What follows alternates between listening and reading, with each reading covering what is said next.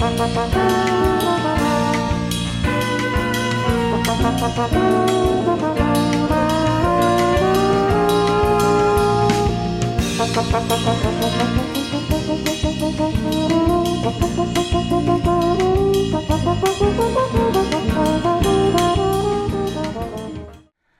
everybody. Michael Davis here. Welcome to Bone to Pick. And we are coming to you today from New City and the headquarters of Hipbone Music. Uh, we are very, very fortunate to have one of the most successful and one of the most in demand French horn players on the New York scene of all time with us today, the great John Clark. Uh, John uh, has been on top of his game for over four decades. Uh, his extraordinary uh, recording and performance credits include Joni Mitchell, Ornette Coleman, McCoy Tyner, Sting, Pat Metheny, the Brooklyn Philharmonic, Frank Sinatra, Dave Grusin, uh, John Scofield, LL Cool J, Jaco Pastorius, Billy Joel, Toots Thielemans, uh, and a longtime association with the great Gil Evans. Uh, he has appeared on hundreds, if, not thousands, of television commercials and uh, television themes, uh, dozens of motion picture soundtracks. Uh, he's an esteemed educator and author. He's currently on the faculty of Manhattan School of Music, inventor of the Hornet, which we'll talk a little bit about. Uh, also founded his own label, Hidden Meaning Music, which he's released six solo projects on that um, imprint. he also won the Downbeat Critics Poll four years in a row back in the uh, late 80s and early 90s. So uh, I'm honored to uh, have him here today. He's a friend uh, for a long time. We've uh, always a pleasure to getting a chance to play with John, and we just did a big band recording a couple weeks ago that uh, kind of reunited. So it's great to see John. And John, thanks so much for coming all the way up to New City to talk about your extraordinary career. It's a great pleasure to be here. Thanks. Thanks, John. Let's let's jump way back. I know you were born in Brooklyn and you grew up in Rochester uh, did your undergrad at University of Rochester. Maybe talk a little bit about your memories as a young person and how you got into music and excited about music. Of course. My grandfather was a organist and a choir director, and he started me on piano at age seven. And I'm going to skip right ahead. uh, um, I had trouble uh, coordinating my right and left hands. I loved playing the piano, and I could really really uh, swing with my right hand and my left hand, but putting them together was a problem. So I kept that up for a while, and uh, I guess it was too frustrating for everyone else in the family to listen to me practice. So uh, at age uh, nine or ten, I'm not sure, uh, I started playing trumpet in school. I liked the trumpet a lot. And then one day they took it away and gave me a mellophone. And I thought, oh, that's interesting. It's curved, it's got a little more tubing. Oh, this might be fun. And uh, I don't know, I didn't have that for very long before they took that away and gave me a French horn. And I said, wow, this is really challenging, you know. So, so that was fun. I kept that up for a while.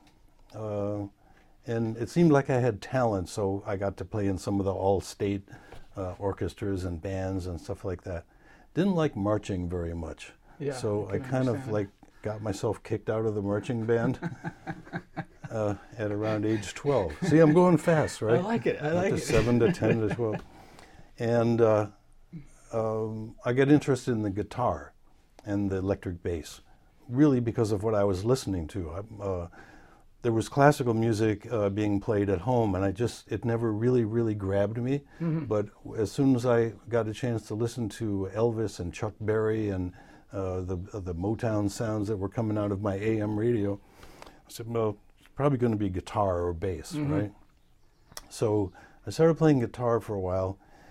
The thing from then on is kind of vague because the problem was I was never a really good student.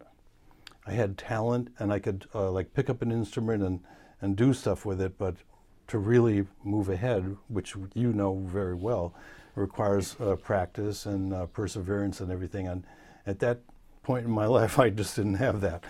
So uh, I just kept dabbling and going back and forth from one interest, uh, one instrument to another. The guitar uh, really was what got me interested in jazz.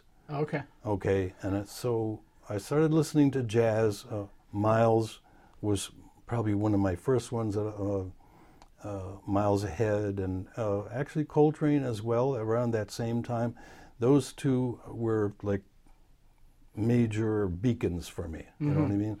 But I didn't have the chops, and I didn't have what I needed to to get the chops to to really get into that. But I was playing the guitar, and somehow I got into arranging. I took a, a summer workshop at Eastman Right, right. arranging, and I thought, okay, well, I'll go to Berklee, and I was all set to go to Berklee when I came this close to being drafted into the army. Now, this was at this point, if you got drafted into the army, pretty pretty sure you were going to go to Vietnam. Right, right. So this was a real quirk of fate that happened right then. I hadn't touched my French horn in I don't know how long, but maybe the same day or the next day after I got that draft notice in the mail, a friend called me that I hadn't seen in a long time. And this is true. You can't make up stuff like this. and he said, uh, John, I don't think you'd really be interested in this, but I just happened to think of you when I heard that they need a French horn player in the Coast Guard band in New London. And I said, Thanks a lot. I got to make another call. so within a week or 10 days, I was in the Coast Guard, Wow. Okay. just like that. So, um, What was that experience like? I know that's always been a terrific band. I can imagine at that time it was probably loaded with great players. Uh, there were a lot of uh, a lot of young men in the same position that, that I was. you Sure, know. yeah. But a lot of them had already been to music school and they already knew stuff about music and they knew how to play and everything. I was just like someone who could kind of play the French horn, right? So the thing that was really great about being there, it gave me uh, time to uh, to work on all, uh, actually keep up practicing the guitar and the bass and arranging and so on. But while I was there, I discovered that I really was pretty fascinated and I wouldn't say in love, but I, I dug playing the French horn. One day in particular, like I said earlier, I didn't care for marching that much, but we had Sure. to do quite a bit of that. yeah, yeah. And one day we were in a kind of a formation or something, playing at a ceremony. It was very, very hot, and we were playing marches. And I was thinking, I'm really fascinated with just the idea that you can into this thing and get this beautiful sound out of the end of end of it. And that's just like a really fundamental, basic thing that I realized, and uh, it sort of motivated me to continue uh, on with it. Now, the guys around me, oh, everyone else in the French horn section and other brass players, tuba, trombone, a lot of them had been to music school and were very much into orchestral playing. So that influenced me, and I thought, oh, this is cool. Oh, the French horns played this in, in this Mahler symphony, and so on and so on. So I started going to New York and to Boston to study with uh, different private teachers and listening to a lot of classical music, uh, and trying trying to get that whole thing together. And by the time I finished at the Coast Guard, I could pretty much play the horn, you know. Um, but I still always wanted to play jazz and improvise. I didn't really know how I was going to fit everything together. Um, but of course, by that time, I had a family. I had gotten married and had two little kids. So when I left the Coast Guard, um, after t- failing a few orchestra auditions, I auditioned uh, to get into the Tanglewood summer program with uh, James Stagliano. And uh, uh, by some quirk of fate, I passed that audition and got into Tanglewood. They even let me out a few days early from the Coast Guard uh, to, to go to attend. Oh, wow. And so I got there, and I was a little bit late for the first rehearsal. They were playing the Bruckner Ninth with Bernstein conducting. And here's me. I can kind of play the horn, but I don't really have any orchestral experience except for community orchestras around New London and that area, and community orchestras that I had played in in uh, Rochester. So uh, there I am with Bernstein, Bernstein. and Bruckner, and I'm pretty freaked out. but uh, I learned so much, like right you know, from the first minute I got there. But I have to tell you this one little story. During the first break of that rehearsal, Bernstein uh, came over. We were uh, all backstage, just kind of milling around and getting to know each other and stuff. And he said, "Are you the one that just got out of the army?" And I said, oh, "I guess so. Yeah, yeah." he came, give me a huge uh, hug and kissed me on the cheek, and it just made me, oh, okay, everything's Oh, going to be wow. all right That's now. great. It was so wonderful. Yeah. So I just started learning so much that I should have known before, right. you know, but I hadn't been to music school, didn't know anything. And also, like I mentioned earlier, I wasn't a great student. um, but then we went from Bernstein to Ozawa to Gunther Schuller, chamber music, orchestra, everything. It was just like a, a massive wow. uh, dose of learning for me. And uh, it seemed to make sense to go from there to New England Conservatory. Mm-hmm. That's where almost everybody in the in the orchestra they were either from uh, uh, Boston University or NEC. Mm, okay. So. Uh, so from there you went to, uh, which was perfect because I was just going to ask you about NEC, and I know you yeah. had some great experiences there. Maybe you could talk about uh, what what that was like, and uh, that must have been a great transition going from from that, you know, learning from Bernstein, and then you're at NEC with that, their yeah. incredible faculty. It really was. It really was. Gunther Schuller, in particular, I just, if he were only still alive, and I could thank him again and again and again and again. It's the fact that he was the president of NEC at that time made it possible for me to do what I needed to do, and I mean, I was so uh, inexperienced and clueless that I didn't even know what a great opportunity that was. You know what I mean? So here he is, uh, the maestro of composition, of playing the horn. He had been principal horn at the Met, etc., etc., but also had been involved in the Miles and Gil project and so sure. on. So he was pretty much behind me all the way, whatever I wanted to do. But my job as a student there was, you know, I had a scholarship and I was supposed to play in the orchestra and do chamber music, brass quintet, etc., etc. But during my first year there, I really discovered uh, through beginning to freelance outside of school and uh, and be very busy in the school and so on, I discovered that just playing in the orchestra and playing chamber music was just not me. Mm-hmm. You know what I mean? I felt like well, I can do this, but I'd rather do this. okay. So at the same time, right away, I started studying composition with George Russell. I didn't start with Jaki Byard right away. I think uh, later he became my private teacher. But uh, learning George Russell's concept of tonal organization, mm-hmm.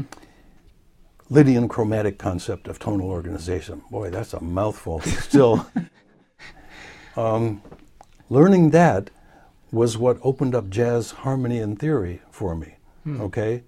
And I'm really, really grateful to George. If he were still alive, I would thank him again and again and again. Because just the first six chapters, I think it is, of that book just made me made everything click for me. Mm. You know, mm-hmm. other people, I don't know. They they say, "Oh no, I don't get that," or or whatever. And there are probably other systems of learning jazz theory, but for me, that just really worked. Yeah. And it also worked for composition and it inspired me to start writing. Okay, I had I don't think ever composed anything before I uh, started studying with George. Moving on to my second year, uh, I hadn't been able to insinuate myself into the jazz band or really into the jazz side of the school at all. But Jaki Byard was the one who made it possible for me because I went and I said, hey, instead of instead of studying with Mr. Stagliano or Mr. Newell, who were great teachers and you know really had a lot to show me about playing the horn, could I have Jaki Byard for my private teacher? Sure.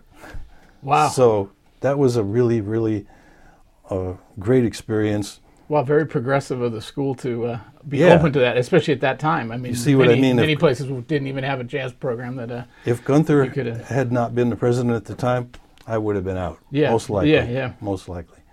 So uh, Jaki uh, made it possible, and if he were still alive, I'd be doing that same thing with him. He made it possible. He uh, allowed me to play in his big band. There was no French horn chair, but he's like, ah, play one of the bone parts. Wow. So uh, that's great. I got my transposition together pretty quickly then. Uh, but Jaki also, this is a story I will relate at this time. Jaki uh, invited me over to his house one day after my lesson. He said, Bring your horn. I said, What do we need my horn for? Never mind, just bring your horn. Well, it turned out Mingus was playing at the jazz workshop with his sextet. And after we were hung out at Jaki's house for a little while, he says, Grab your horn. We're going downtown. We went down the jazz workshop and we walk in and I'm carrying my horn like, you know, me clueless. he introduced me to Mingus, and he's uh, well, I'm I'm kind of elaborating. I'm uh, what do you call it? Uh, embellishing No, the story right. a little bit It's- now. it's good to. Mingus, you got those French horn parts with you? Because Mingus had written uh, parts for Julius Watkins. They were for right. horn and F, and uh, so I could read, and I was beginning to be able to play jazz. I wasn't really that proficient yet, but I was. Uh, I was doing what Jaki told me to do. I was a good Mm-hmm. student because I was really interested. Anyway, Mingus let me play with his sextet for a whole night, and then he let me come back and play for a whole second night. So I, I Wow. did two nights with Mingus's sextet. That must have been un- unbelievable. Yeah, it was. It was a really unbelievable experience. So uh, I never played with Mingus again after that. He did invite me to play in the big band, but as it turned out, the big band didn't uh, get put together Mm. at that time. It did, Mhm. of Years course, later, later, yeah, in yeah. the. Uh, I don't know when they started. Sometime in the '80s, I think. Yeah. So uh, That's fantastic. So, Yeah. and then following your time at NEC, did you move to New York right away? um, pretty much. Okay, what was just your memories of that time? I, I often think of uh, is you know we've known each other for for decades now, but um, um, you were uh, of of that group of players that to me got the the the, the best that New York had to offer in terms of the work that was going on then and and. Uh, and how fruitful work was back in that in that time. But what, what were your memories of uh, just kind of getting started in New York and uh, those early years?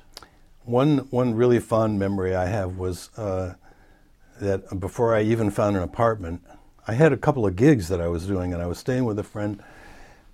Phone rang one night, and it said, This "Is this John Clark?" Yeah. This is Gil Evans, and I'm like, "Yeah, sure. Who is this?" this is Gil Evans. Can you play with us at the Vanguard Monday night? yeah. Wow. So that's that's a fond memory, and of course started a really long association that lasted 14 years. hmm But uh, that, yeah, that was that was huge. It was Yeah. just huge. But at the same time, of course, I had to make a living, and I couldn't. You know, I think we got paid. Did we get paid fifty dollars a night or twenty? I don't know. Right. Anyway, it wasn't enough to live on. Right. Right. So I had to be, I didn't want to do a day job. I, I knew I could probably drive a cab or something, but I said, since I do have this classical training, let's see if I can freelance and, and do other stuff. So, so I did actually play a lot of contemporary classical music and uh, sub here and there in uh, classical groups. I don't think I ever subbed with the Philharmonic, but I did used to sub with the uh, uh, the ballet, and uh, I don't know other things. And and of course, there was Broadway. There was Mm-hmm. the whole Broadway scene was really really different, and it has changed an awful lot. hmm It was very relaxed at that time. Uh, you had to go in and watch the book one night, but if you made a few mistakes, it was like, eh, you'll get it next time. Yeah. You know, it ain't like that now. No, it's uh, changed dramatically. yeah. But uh, it was actually kind of fun then. Everything was very loose. I used to take my kids sometimes with me. Uh, I remember this one, I used to sub uh, in the show called Shenandoah. And my kids can still sing a couple of the songs from that show. Because you could take them right into the pit and say, oh, can you sit right behind me? Don't be, you know, be Yeah. quiet. Don't make a lot of noise. I don't think you can do that now either. Different era, different Yeah. era for sure. Yeah. Well, then you But- you certainly start, got busy pretty pretty quickly, especially in the in the in the studio world. And uh, um, I'd, I'd like to go back to talking about Gil in a minute, but I I was wondering if you could share um, some of your thoughts and memories about and what it was like for you when in that in that really busy time of uh, studio work and and the, some of the uh, you know who were the p- busy brass players, French horn players you were seeing a lot, and just you know what what what was the uh, kind of like what was the scene like at that point? Jim Buffington, or Buff as everyone called him, was the cat in the studios.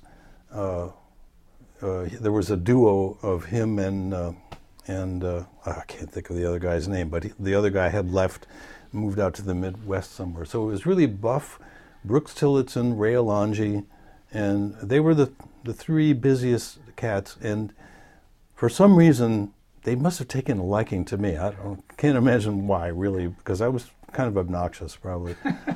but and and I had a I had an attitude about style and playing because I was so into jazz, and I was like, no one else is into jazz the way I am, you know. That even Buff one day when I was playing some, I was playing lead on something, and Buff wasn't. I don't know why that happened, but uh, I played a certain uh, phrase, and they wanted to hear it again.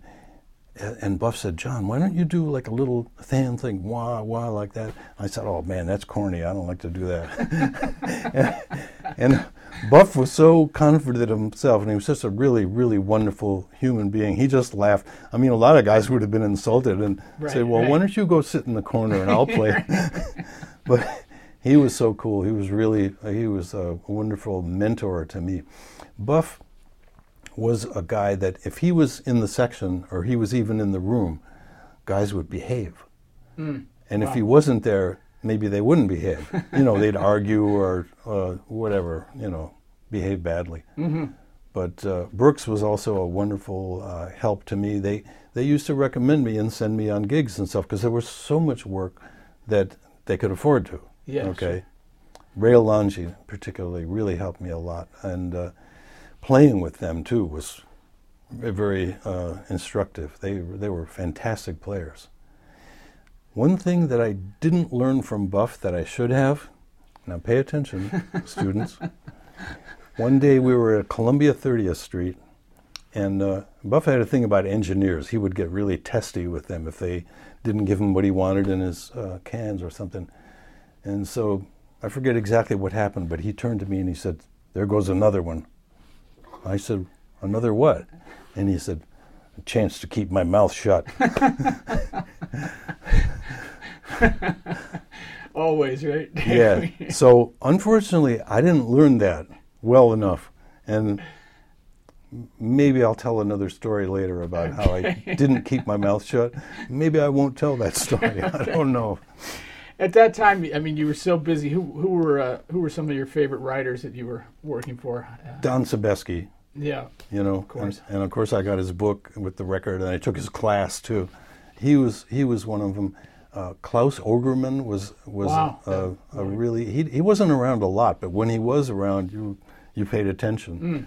Quincy Jones appeared sometimes, uh, and all these guys could really write. Uh, you know, I, I was trying to think of more, and I'm having uh, having a hard time thinking of who they were. Kenny Ascher is one. Sure. Yeah. Jack Cortner was there all the time. Great arrangement. They were all great. Uh, Carlos Franzetti came on Oh, yeah. the scene a little Yeah. bit later, and he was a really, really, still is an excellent writer. Um, That must have been. I've always been a big Claus Ogerman fan. That must have been uh, hmm. fun playing his uh, arrangements. And, That brings me to another story, Mm, And- excellent. and uh, We hopefully, love stories. yeah, I'm not going to mention any names though. Okay. But Claus Ogerman uh, was a, the arranger for a date that I got called for once, and I remember that Brooks Tillotson was on it, I was on it, and I'm not going to say who else was on it, but one of the people who was on it had booked themselves through Radio Registry, and I'll explain in a second what Radio Registry was. But this was a person who was not a really great player Okay. and the section sounded so bad that we got fired. We got sent home before the session was over. And I don't know. This was Stanley Wow. Turrentine, and I was like, I was so excited. Stanley Turrentine, I, I knew his playing, and I knew I had listened to tons of his records with Jimmy Smith and Kenny Burrell and all that. And I was like, man, the combination of Claus Ogerman and mean, this is going to be great. And as soon as we sat down and played, I was like, this is not going to be great. so Oh man. but that's the kind of thing that could happen. You could you could have a really bad experience like that and survive Yeah. and continue working. Now I'll explain what radio registry was. we were so busy at the time. Everybody was doing uh, like a zillion dates every week and every day. Um, but the the answering machine hadn't been invented yet, and nobody had a cell phone or a beeper. So the only way you could do this uh, was to have an answering service, and they would call you at the studio where they knew you were, or they would call you at home, or you would be constantly calling them to check in. Uh, there were payphones back then, Right. and you you'd leave one studio and, and stop at a payphone, and they would say, "Hey, anything new?" You know. and it was just it was a kind of a great system. Really, Yeah. really worked well for a long time. I remember uh, back when Edison was open, and there was those. You go down the flight of stairs to Yeah, the yeah, lobby of yeah. the hotel, and the uh, The private line the, uh, all the uh, all the payphones there, and so on the break you'd uh, you'd see all the musicians all lined up uh, calling radio registry Yeah. to check in. yeah, the, yeah, yeah, the times have changed, that's for sure. yeah. Um, let's talk about Gil Evans, if you would, and, and maybe Please. a little bit in depth, because I know he's a very important uh, person for you musically, and I'm sure personally as well. What Mm. what share your thoughts about Gil? Oh, I, I mean, I could I could probably talk for a week about Gil, but the thing about him is he was so down to earth and not. Uh, I mean, you you just felt accepted immediately when you were around him, uh, and he he allowed the band to misbehave a lot. okay, Uh, but because of that freedom, because we were allowed to do, you know, pretty much whatever we wanted some unbelievably great things could happen that would never happen if it was all uh, super organized. For instance, I'm, I'm sure a lot of people don't know this, but Gil almost never co- uh, called a tune. He, ne- we would never say, we're going to do such and such tune. And when, when we did realize what tune we were going to play, he would never count it off. He wouldn't even stomp his foot. Wow. Okay, the way we would start tunes is only if somebody played a little uh, uh, uh, snippet of, a, of the melody of a tune. It, it might catch, like like if you're starting a fire out in the woods or something, but it might not catch, and then somebody else would play something from another tune. But if enough people, uh, if there was enough consensus, it would move ahead. But sometimes, in all fairness, I have to say Gil was at the piano, and sometimes if he would, if he would play a snippet of a tune, everybody would uh, grab it right away. So uh, it was it was very loose in that way, but it was it was like a really big, small ensemble. Yeah. It was almost like a duo or a trio, and everybody was having this Vulcan mind meld kind of thing. So Did you feel like Gil also had an influence on you as a writer? Uh, Oh, yeah. I mean, you you couldn't uh, play that stuff and hear it and not be influenced by it. What I wish is that I had really picked his brain more about how do you do this, how do you do that. He told me once, you know, a lot of the stuff he would write on napkins and and go try it at home. He told me once, you know, I just write barbershop harmony and then I put a little extra note in it. But to find that extra note, he would stay up all night or, you know, spend hours, days trying to find which was the exact extra note. So that actually made such an impression on me. I didn't have any system of arranging, right, that I had learned, even though, I mean, I learned a lot of stuff from Don Sebesky about these instruments, if you do this and that, it'll, you'll get this result. But what I learned from Gil is that if you want to get a certain sound, you, it, you can't just get it by following a rule. You have to consider the context, uh, the vibe, what what you're going for, and you have to maybe experiment a lot before Right. you, before you really find it. That's a really interesting way to say it. We had uh, the great Gil Goldstein uh, as a guest a couple months ago, and uh, Mm-hmm. he said that exact same thing. It's like uh, barbershop harmony, ch- church harmony with one extra note. But like, Yeah. like you just said so well, it's like uh, finding that that But often he that would note. there know? would be more than one extra note. There'd be like two or three extra notes, but they all just worked perfectly. Mm-hmm. One time, uh, there was no horn part for uh, some tune, and I said, "Gil, what do you want me to play on this? I should just double the melody or something." Yeah, double the melody an octave lower, really softly. And so that's a trick I've been able to use a lot since. I wouldn't have thought of that if he didn't. Um, you know, I've always thought of you as, you know, there's so many fine French horn players that I get to work with, and obviously you do, but you've always kind of uh, been, in addition to your uh, expertise, you're like a pioneer, you know, and, and I, I know you're not the original jazz French horn guy, but you're certainly pushed it in a very significant way in that, the instrument in that direction. And, uh, when doing a little bit of uh, research for this interview, I saw that you won the Downbeat Critics Poll for four years in a row. So you were acknowledged in a in a way that was uh, you know uh, appropriate for what you were doing to to widen the the uh, scope of the instrument. Maybe uh, maybe just talk about that a little bit about the, the Downbeat Award and uh, awards and what that was. Actually, I don't think I won it four years in a row. Oh, really? Oh, okay. I think I appeared in it uh, some years in a row, and I think I won it. I think was first place one, but I don't remember for sure. Okay. Because this was in the 80s, and I know what they say about the 80s. Right. No, I'm pretty sure I was only uh, won it one year. Okay, sorry about that. But any, at any rate, you you're uh, you were yeah. prominently uh, a part of the uh, Downbeat polls. recognized yeah. me at that time. Yeah. And uh, I think a good part of the reason was that I was appearing in public a lot with Gil's band, also with Carla Bley's band, and I don't remember what other bands. Mm-hmm. George Russell's big band too, and uh, various other small groups and small groups of my own that I would uh, appear with around New York area sometimes. So, but after that, studio work got a lot busier, and I think this is just my own, I don't know, paranoia or uh, or uh, uh, what do you call it, conspiracy conspiracy theory.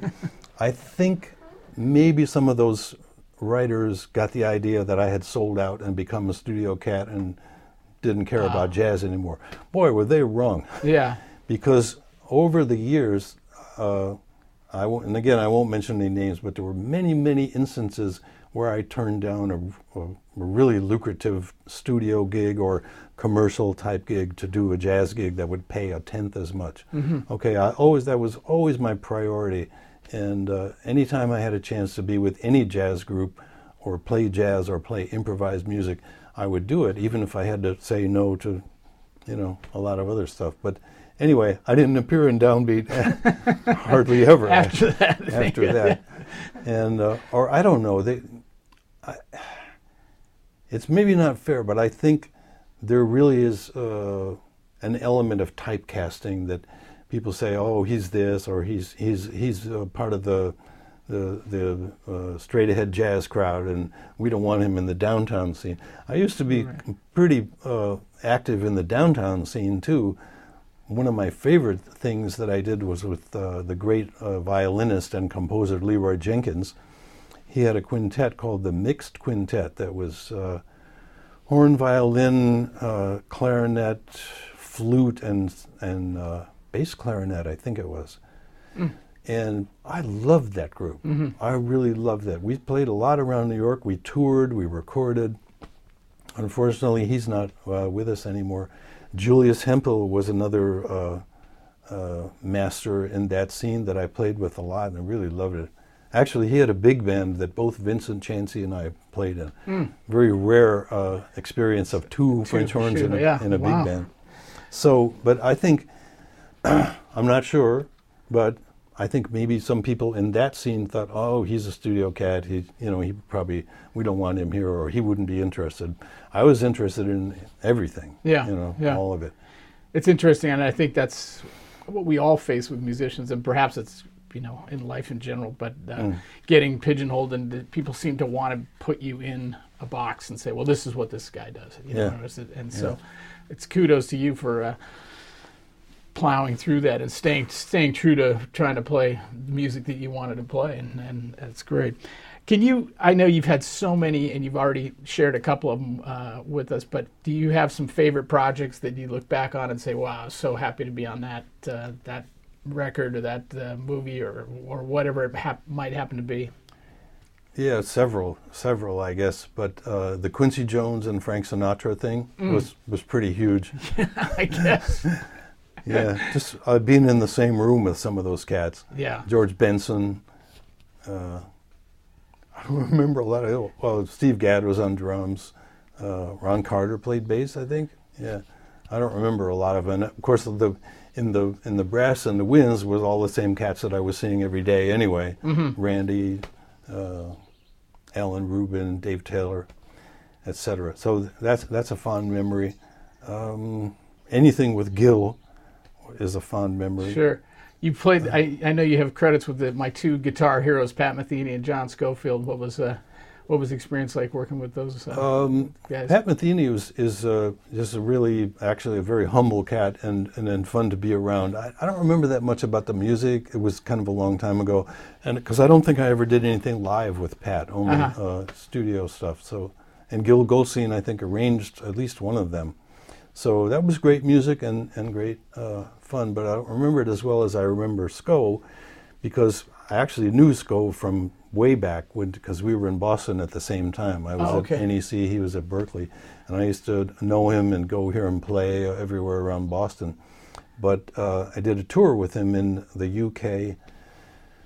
I want to say that was in the early 90s or something. Mm-hmm. And then recently played with him at Lincoln Center just last year. Oh, right, right. Where we did the music from the Quiet album. Right, right. And I had forgotten how great that was.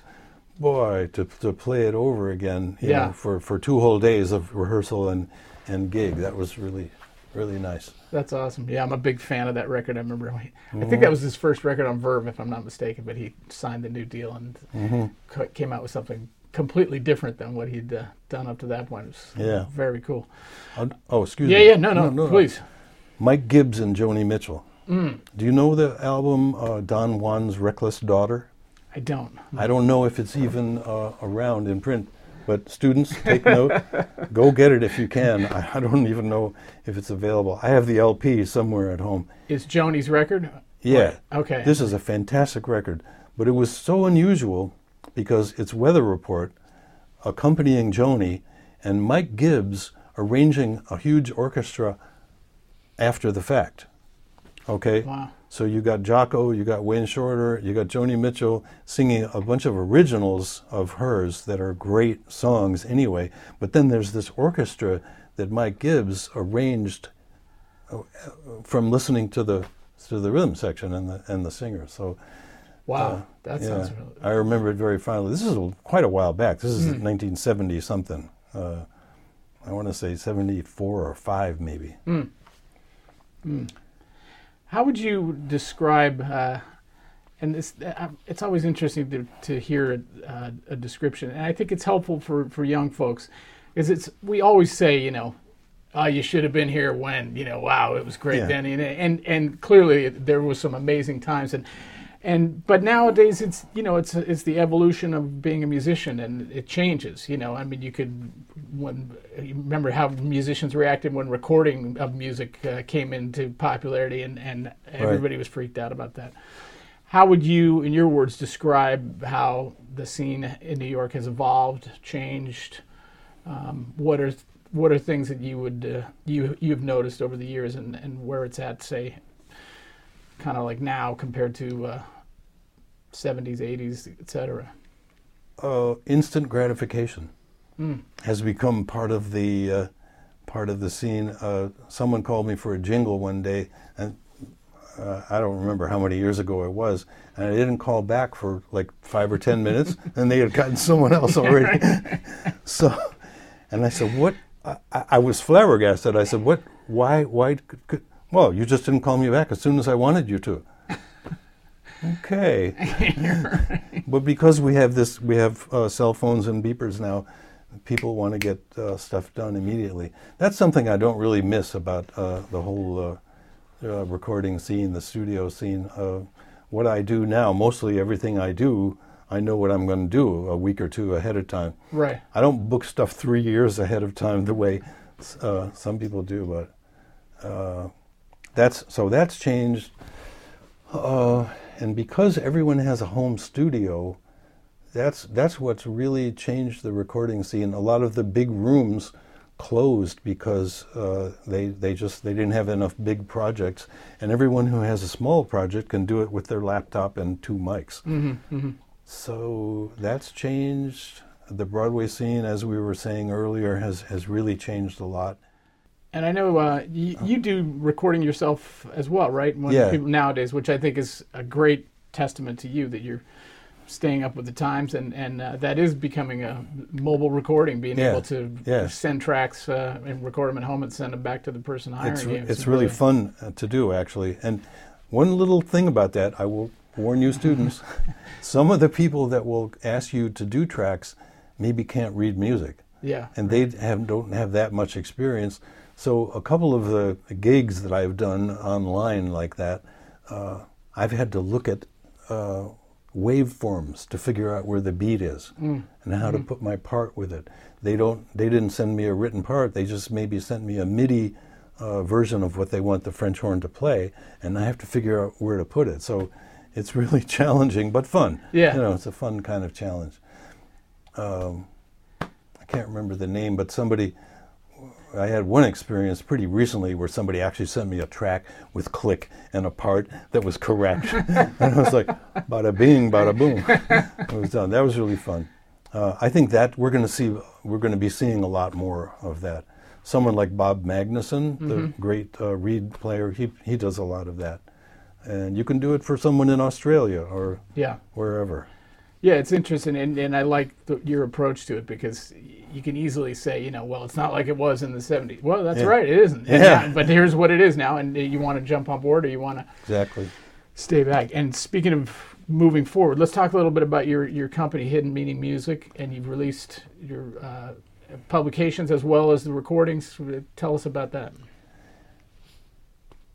I, I started that in uh, in 1978. I just had the feeling that I wanted rec- wanted to record uh, some tunes that I had written that I had been playing with my quartet, and I didn't want anyone to produce it. I didn't want a label to be involved because I wanted to make all the mistakes myself without and. It worked out pretty well, actually, because the budget was so low that it was able to pay for itself pretty quickly. I paid uh, all the uh, other musicians a percentage every year of what my uh, net or gross or whatever, and everybody did it, did pretty well. So, so that was successful. And then I thought, oh well, you know, I could sell arrangements, I could do this, I could, you know, sell other recordings, and it hasn't been a mega business, but it's just been uh, something that I've kept up uh, all along. And now, actually, uh, on my website, there's a store with all different kinds of arrangements, stuff that I've done for the Imani Winds, the uh, great wind quintet. In fact, that's an experience uh, that I look back fondly at, even though it was about three weeks ago. uh, they asked for an arrangement of Sam Cooke's "A Change Gonna Come." Oh, okay. and oh, I had such a ball arranging that, and uh, so that arrangement will probably be for sale in my store. Nice. Um, then in the '90s or so, some friends in the in the studio scene and all around started encouraging me to write down exercises that they would hear me practicing because I had I'd started to make up a lot of different exercises. And uh, oh, John, you should write that down. I said, oh, I'm not sure what it is. So, but gradually, I put it all together, and I made this book, Jazz Exercises for Jazz French Horn. That's been a big seller Mm, over I the bet. years. Yeah. Um, the th- I'm going to do volume two also Nice. pretty soon. I've, I started on it. It's going to going to finish pretty soon. I hope. Uh, I don't know what else to say about the business, really. Yeah, well, it's just great. I mean, um, of course, I had followed a similar path with with hip hop music Yep, and doing yep. stuff, but I, I think it's, uh, I speak, especially now for young folks. You know, it's it's almost it's almost the, a necessity if you want to do be involved in creative music. Uh, It seems that way. you know, it there aren't seems that uh, labels signing uh, multitudes of uh, artists these days. But that said, th th it's a wonderful opportunity if you want to take a take it on, take the Mhm. initiative to do it yourself. Yeah. Uh, you just made me uh, think of another thing about how the scene has changed. So just Mm. rewinding Yeah, a little yeah. bit. Uh, uh, I've always, uh, as I mentioned, ever since studying with George Russell, I wanted to be a composer, and so that seems to have escalated. And I learned actually while uh, from teaching at, in the jazz department at MSM, uh, they really encourage students not to just be a player, but to be an educator and a composer. Because after all, jazz improvisation and co- composition are really the same thing, just goes at a different speed. Right. right. Okay, so uh, one thing that's changed a lot is kids write tunes. Mm-hmm, You know, they write they write arrangements and stuff. And uh, for me, since I'm I'm able to take the time now to uh, to write more, and I'm associated with a couple of groups. Like last night, I played a concert with this um organization called Composers Concordance, which brings composers together a lot to play each other's music, or they do all kinds of different formats. But uh, so I'm just pushing ahead more with writing music because I Yeah. figure that's something I can do even when I become like 99 years old. I might not be playing the French horn at that age, but uh, but I'd- I used I used to think of like 60 as being like the the limit of what what you could play a brass instrument at, but that's of course no longer true. Yeah, yeah. Yeah. Look at Doc Severinsen still Yeah. ripping off high Yeah. G's and A's at uh, Doc 90. Cheatham. Yeah, yeah. Doc Cheatham is another one. Uh, Vince DeRosa was still playing uh, at age 80. I think he stopped playing around 82, uh, but you know he's he's in great health. Yeah, yeah. John, what uh, as we kind of wind down a little bit, what uh, I know you mentioned some of your future projects, but what do you have? Uh, what do you have on the front burner coming up? Oh, that book, um, the writing, uh, composition, composition, composition. As far as albums, I really don't know. Uh, like right now, I don't know if I have as much uh, music as I would want to make an album.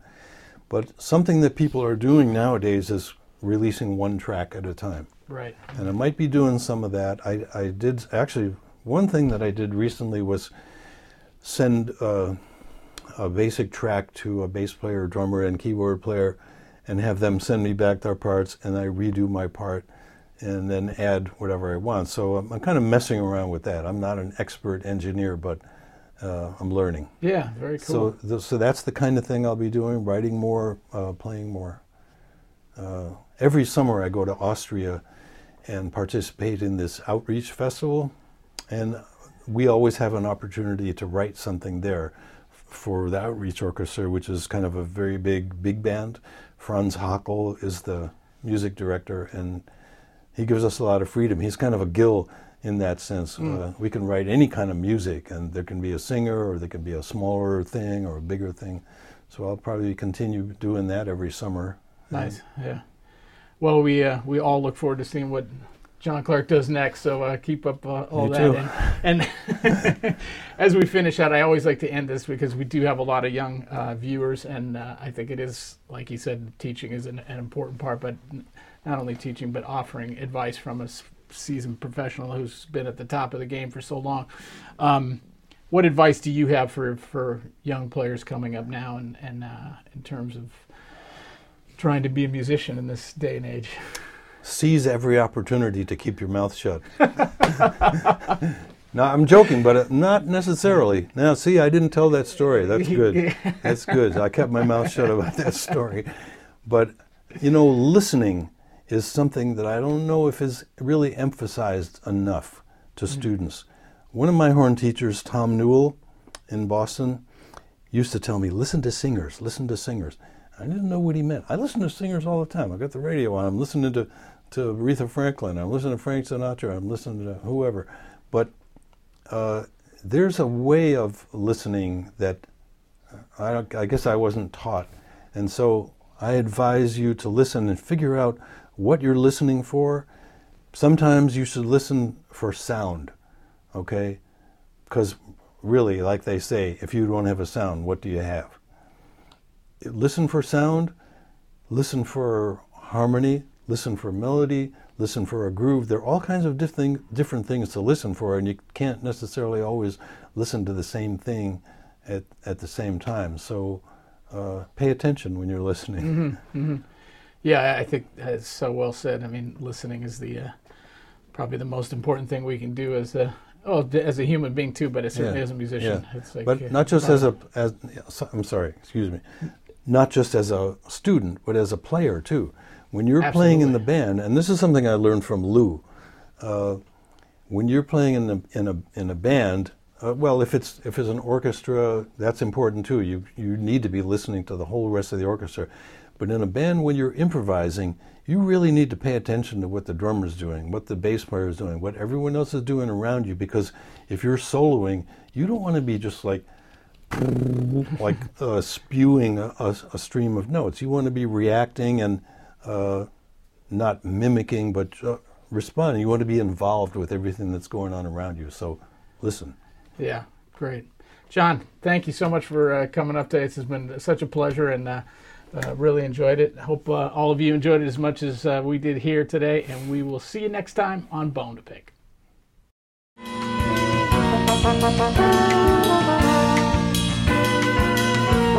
Thank you.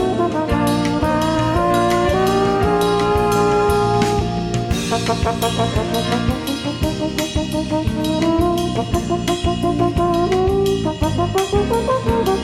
you.